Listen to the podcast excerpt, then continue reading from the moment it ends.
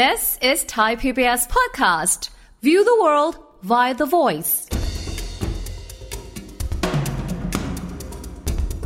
SME ที่ที่รอดไปจริงๆ เนี่ย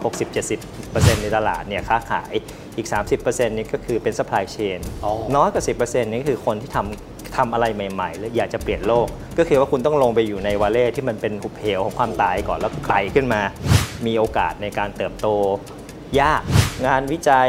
นะครับอยู่บนหิ้งก็เยอะสถาบันวิจัยลงทุนกันเป็นแสนล้านบาท ต้องเอาไปใช้ประโยชน์เยอะ ๆ ครับครับต้องไม่ใช่เป็นแค่ tech startup ที่ไปซื้ออัลกอริทึมหรือ tech ของคนอื่นมาทำคุณต้องเริ่มมีความสามารถในการทำวิจัย และนวัตกรรมด้วยตัวเองคุณถึงจะโตได้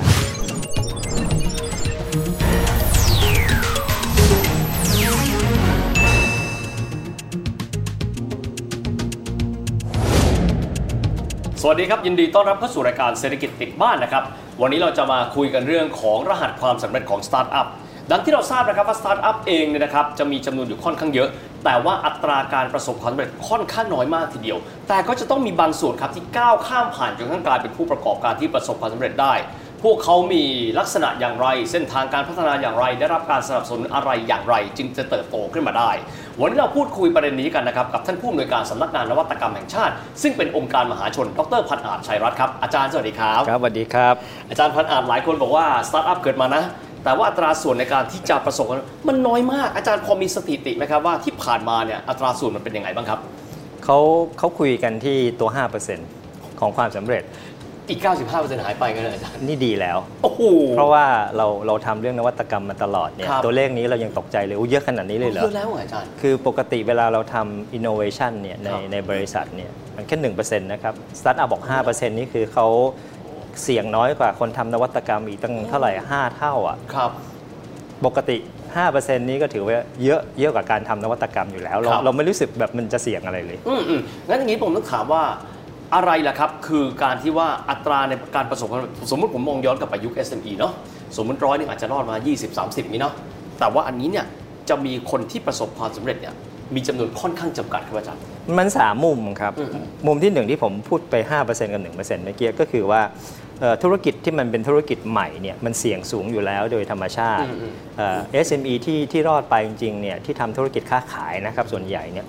60-70%ในตลาดเนี่ยค้าขายอีก 30%นี่ก็คือเป็น supply chain อ๋อน้อยกว่า10%นี่คือคนที่ทำทำอะไรใหม่ๆแล้วอยากจะเปลี่ยนโลกตลาดใหม่ๆ เพราะฉะนั้นมันอยู่ในช่องที่เราเรียกว่า valley of death โอ้ใช่ไหมก็คือว่าคุณต้องลงไปอยู่ใน valley ที่มันเป็นหุบเหวของความตายก่อนแล้วก็ไต่ขึ้นมาอ่า เพราะฉะนั้นในมุมเนี้อินโนเวชันก็เป็นส่วนสำคัญที่ทำให้สตาร์ทอัพเนี่ยเขามีโอกาสในการเติบโต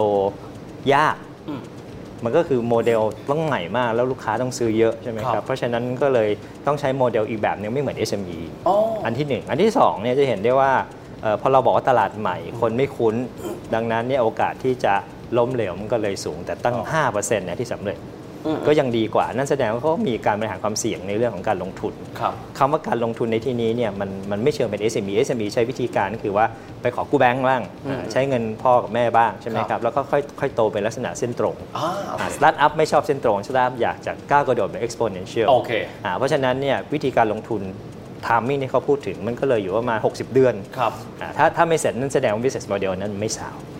อ่าสุดท้ายคือเป็น tech ใช่ไหมมีคำว่า tech startup อืมอืมอ่า ก็จะมีเรื่องของเออสตาร์ทอัพทำแอปสตาร์ทอัพทำดิจิตอลแพลตฟอร์มครับนั่นเป็นช่วงแรก ๆ แต่จริงๆแล้วหลังๆสตาร์ทอัพทำสิ่งที่เรียกว่า deep technology ด้วย นั่นหมายความว่ามีบริษัทที่ใช้ทรัพย์สินทางปัญญา มาเบ t ว่าฉันจะต้องใช้เวลาอย่างน้อย 5 ปี 7 ปี 10 ปีทำยาใหม่ทำวัคซีนใหม่ครับทำยานอวกาศที่เอ่อจะทำเป็นระบบทัวร์อย่างเงี้ยอืมเอ่อ ตลาดมีไหมมันไม่มีอะครับอ่าแต่ว่าใช้เทคโนโลยีใหม่เลยอืมเทคโนโลยียังไม่เป็นที่ยอมรับ standard มีไหมเห็นไหมครับอืมอืมมันมันเป็น pioneer เขาเป็ครันบ pioneer ในตลาดครับอาจารย์พออาจารย์บอกว่าในช่วงที่ต้องตกลงไปในหุบเหวแห่งความตายนะครับผมว่าความยากอย่างหนึ่งการที่สตาร์ทอัพจะไม่โตคือในช่วงนั้นนะเขาพูดอะไรกับใครนะคนอาจจะยังไม่เข้าใจภาพเขานะครับในช่วงเวลาแบบนั้นนะครับอาจารย์พอมีกรณีศึกษาไหมว่าสตาร์ทอัพที่เขาเติบโตขึ้นเขาก้าวข้ามผ่านช่วงนั้นมาได้ยังไงเขามีบริษัท นักลงทุนที่เราเรียกว่า venture capital อะอืมบริษัททุนร่วมเสี่ยงครับมี angel ร่วมเสียผมชอบคำแปลมี angel investor ครับก็คือนักลงทุนรายบุคคลนี่แหละอืมที่มองเห็นเอ่อบริษัทนี้หรือทีมเนี้ยอย่างครับใช้คำว่าบริษัทในทีมเนี้ยเด็กไม่กี่คนเนี่ยมีความฝันแล้วเออโลกมันยังไม่เห็นภาพแบบนี้ เขาลงเงินไม่เยอะครับ ไม่เกินแสนเหรียญอ๋อโอเคอ่าก็ลงไปก็รอบแรกมันถึงมีคำว่าราวไงอืม สตาร์ทอัพโตโตได้เพราะว่ามี Angel Investor ครับมี VC อืมอืมมี Corporate VC บริษัทเอ่อที่เป็นบริษัทใหญ่มากๆเนี่ยเอ่อเห็นเห็นเห็นแววครับเอ่อลงมาแล้วสองสามรอบอ่าอาจจะอยู่สักประมาณ 30 ล้านเหรียญเนี่ยเอ่อเห็นบริษัทเริ่มนี้มีแวว ฉันก็ซื้อร้อยล้าน พันล้านทำเป็น valuation ใช่ไหมอืมเอ่อบริษัทนี้มีมูลค่าพันล้านเหรียญเป็นยูนิคอร์นโอ้แต่ยอดขายมันอาจจะติดลบเอ่อ revenue มันอาจจะยังไม่ได้แต่ในที่สุดเนี่ยมันก็เกิดกำไรในอนาคตครับนี่เป็นรูปแบบที่เขาเติบโตขึ้นมาได้อืมอืมทีนี้ผมอยากให้อาจารย์ถอดรหัสนิดนึงว่าเรื่องของสตาร์ทอัพที่เขาประสบความสำเร็จนะครับปัจจัยหลักๆ เลยได้แก่อะไรบ้างครับอาจารย์ ปัจจัยหลักๆ ก็คือโมเดลธุรกิจอืมนะครับเอ่อพูดง่ายๆคือ pain point ที่สตาร์ทอัพเขาบอกว่า pain เนี่ยเขาจะแก้ pain อืมแต่บางทีเนี่ยถ้าเป็นสตาร์ทอัพที่ทำ tech เทคโนโลยีที่เราเรียกว่าเทคโนโลยีเชิงลึกหรือ Deep Technology เนี่ย pain มันมาทีหลังอ๋ออ่า เพราะว่าเขาเริ่มต้นจากงานวิจัยครับอ่าหลายบริษัทเนี่ยบริษัททำยาอ่าบริษัทที่ทำเรื่องเอ่อตัวอุปกรณ์ชิ้นส่วนถ้าตอนนี้ก็พลังงานทางเลือกใช่ไหมครับอืมบอกว่าฉันจะไม่ทำ internal combustion แล้วจะไปทำเอ่อตัวเทคโนโลยีอื่นมอเนี่ยเตอร์ไฟฟ้ามันเยต้องการหานักลงทุนมาลงทำ R&D ก่อนครับโดยที่ยังไม่รู้ว่าจะเอาเทคโนโลยีนี้ไป apply ใช้กับอุตสาหกรรมอะไรโอเคอะ มันไม่เหมือนกับ tech startup ที่ครับทำที่ทำแพลตฟอร์มเมื่อก่อนแป๊บเดียวเดี๋ยวฉันจะพ i วอตฉันจะหาลูกค้ามาเยอะๆ แต่ถึงเวลามาลูกค้าอาจจะวิ่งไปที่อื่นใช่ไหมครับอันนั้นก็คือเขาโตมาจาก market ครับแต่สตาร์ทอัพอีกส่วนหนึ่งที่เป็น tech เนี่ยเขาโตมาจาก patent ต้องใช้เวลา 5 ปี 7 ปี เพราะฉะนั้นเนี่ยสภาพแวดล้อมของการลงทุนก็แตกต่างกันด้วยมันแล้วแต่ว่าเราเราเรากำลังพูดถึงสตาร์ทอัพแบบไหนอืมอืมอืมอาจารย์อย่างกรณีที่ Deep Tech อย่างเงี้ยในช่วงแรกมีแต่ใส่เงินเข้าไปใช่นะครับก็เหมือนกับต้นไม้ที่ยังไม่โตต้องได้รับการประคบประหงมค่อนข้างเยอะ ตัวอย่างในต่างประเทศที่เขามีสตาร์ทอัพที่ค่อนข้างเยอะและประสบความสำเร็จผมยกตัวอย่างเช่นสหรัฐอเมริกาก็ดี หรือว่าเกาหลีใต้ก็ดี อินโดนีเซียอย่างเงี้ยผมเอาสามประเทศนี้ก่อนเขาได้รับการสนับสนุนจาก Angel Investor Venture Cap หรือรัฐบาล หรือว่ากรอบกฎหมายอะไรที่ช่วยเขาครับอาจารย์เอาอเมริกาก่อนนะครับอืมอเมริกาเนี่ยเอ่อต้องบอกว่าโตเฉพาะรัฐ อ๋อแบ่งเป็นรัฐอีกอ่าโต East Coast West Coast เนี่ยมันก็มีกลุ่มของการกระจายตัวไม่เหมือนกันอ๋อเช่นที่อเมริกาเนี่ย West Coast หลักๆ ก็คือซิลิคอนวัลเลย์ครับซิลิคอนวัลเลย์โตมาจากดิจิทัล แต่ตอนหลังเปลี่ยนมาเป็น biotech อ๋อแล้วก็ล่าสุดก็เป็นที่อยู่ของกลุ่มบริษัท Venture Capital ก็กลายเป็นฟินเทคใช่ไหมครับ มันก็จะมีอืมก็มีระบบนิเวศของเขาไประบบนิเวศอยู่บน Bay Area เขาเรียก Bay Area อ่าครับอ่าเพราะฉะนั้นเนี่ยในอเมริกาเนี่ยรัฐบาลกลางเนี่ย ไม่ได้ไม่ได้สนับสนุน ไม่ได้มีหน่วยงานหลักในการดูแลตั้งแต่ประคบประหงมตั้งแต่ต้น อย่างมากก็คือมีหน่วยงานดูแล SME ทั่วไปโอ้อ่าแต่จริง ๆ แล้วเนี่ยเขาออกกฎหมายมานานแล้วนะครับ ก็คือกฎหมาย antitrust law ครับตั้งแต่สมัยเท็ดดี้รูสเวลต์เนี่ยครับเพราะว่าบริษัทใหญ่มากอ่าอย่าง 5 ตระกูลใหญ่อย่างเช่นแวนเดอร์บิลอืมร็อกกี้เฟลเลอร์พวกเนี้ยครับใหญ่มากก็แยกบริษัท กฎหมายป้องกันการผูกขาดโอ้นึกออกจำได้ใช่ไหมอ่าแล้วหลังที่จากบริษัทน้ำมัน Rocket f e l l e r ถูกแตกเป็นอ่าสิ่งเสี่ยงๆอ๋อแต่หลังจากนั้นเนี่ยกฎหมายนี่มันเป็นการ control ให้ผู้ประกอบการหน้าใหม่มันเกิดขึ้นได้ใช่ไหมครับเพราะไม่มีใครเป็น monopoly จริงครับๆอ่าแม้แต่ช่วงล่าสุด Microsoft เอ่อหรือแม้แต่ Facebook ก็โดนอืมอืมนะอืมในที่สุดผู้เล่นใหม่เข้ามาาโอ้โหอันเข้าที่ใจหนึ่งละอัอันนนี้ที่กรสออบงกฎหมายเขาทำให้ไม่มีใครครอบงำได้อ่าอันที่สองก็คือกฎกฎระเบียบในการซื้อของจากภาครัฐครับเอ่ออเมริกาเป็นประเทศที่ต้องบอกว่าอาวุธสงครามเยอะอืมอืมเอ่อเวลาทำพวก procurement เนี่ยเรียกว่า government procurement อืมอืมก็เอาบริษัทเทคทั้งหลายเนี่ยมาบิดกันแล้วให้เงินนะครับ ให้เงินเลยไปแข่งกันเช่นจะทำเครื่องบินลบใหม่ก็แข่งกัน 2 ที่ แต่หลังจากนั้นปุ๊บเอ่อบริษัทไหนชนะก็สั่งผลิต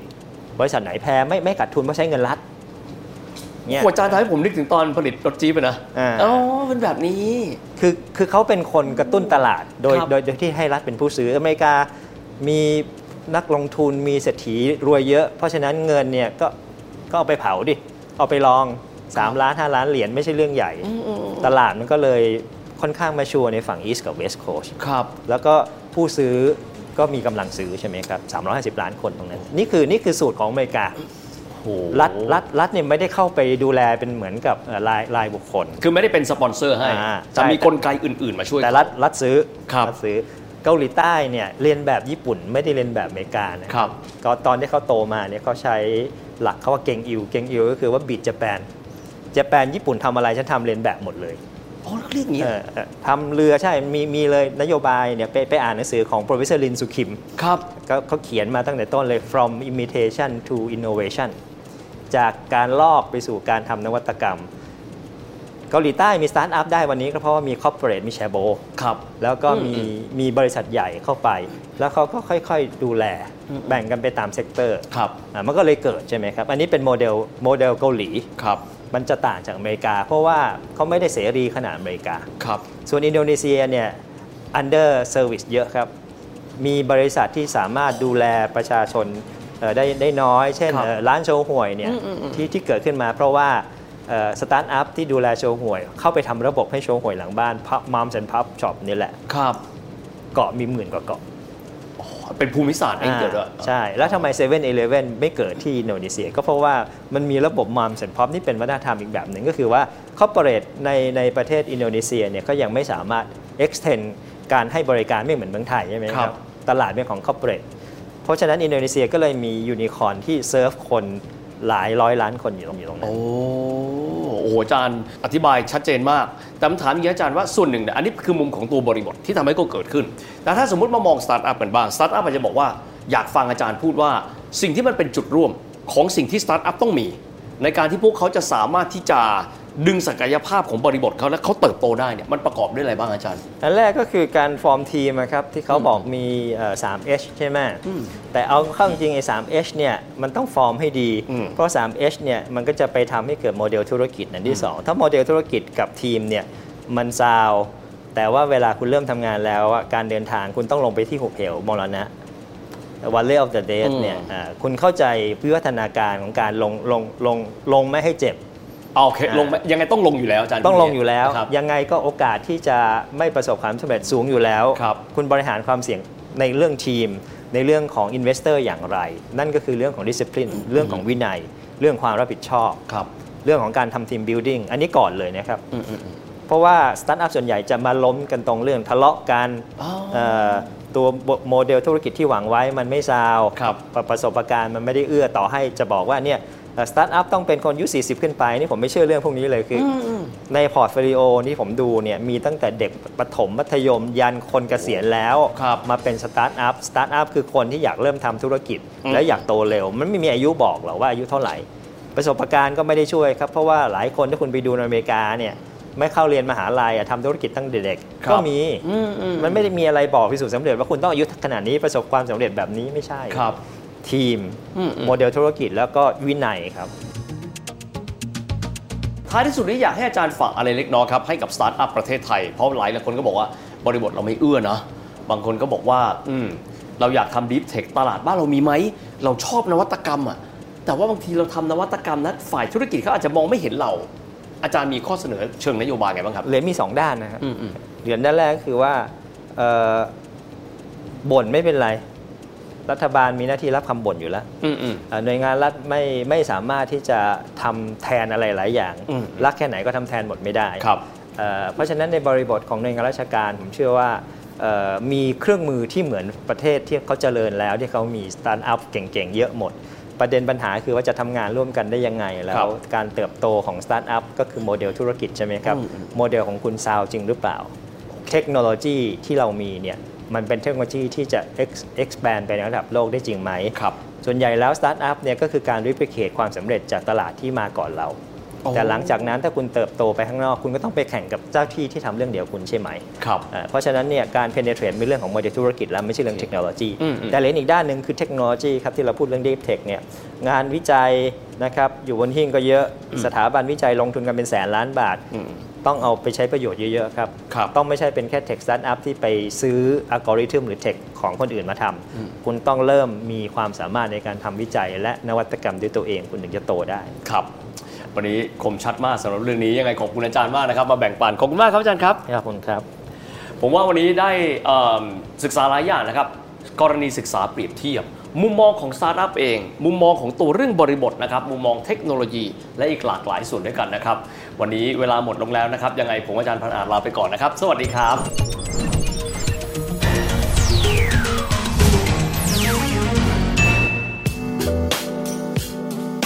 ติดตามรายการทางเว็บไซต์และแอปพลิเคชันของไทย PBS Podcast Spotify, SoundCloud, Google Podcast, Apple Podcast และ YouTube Channel Thai PBS Podcast Thai PBS podcast. View the world via the voice.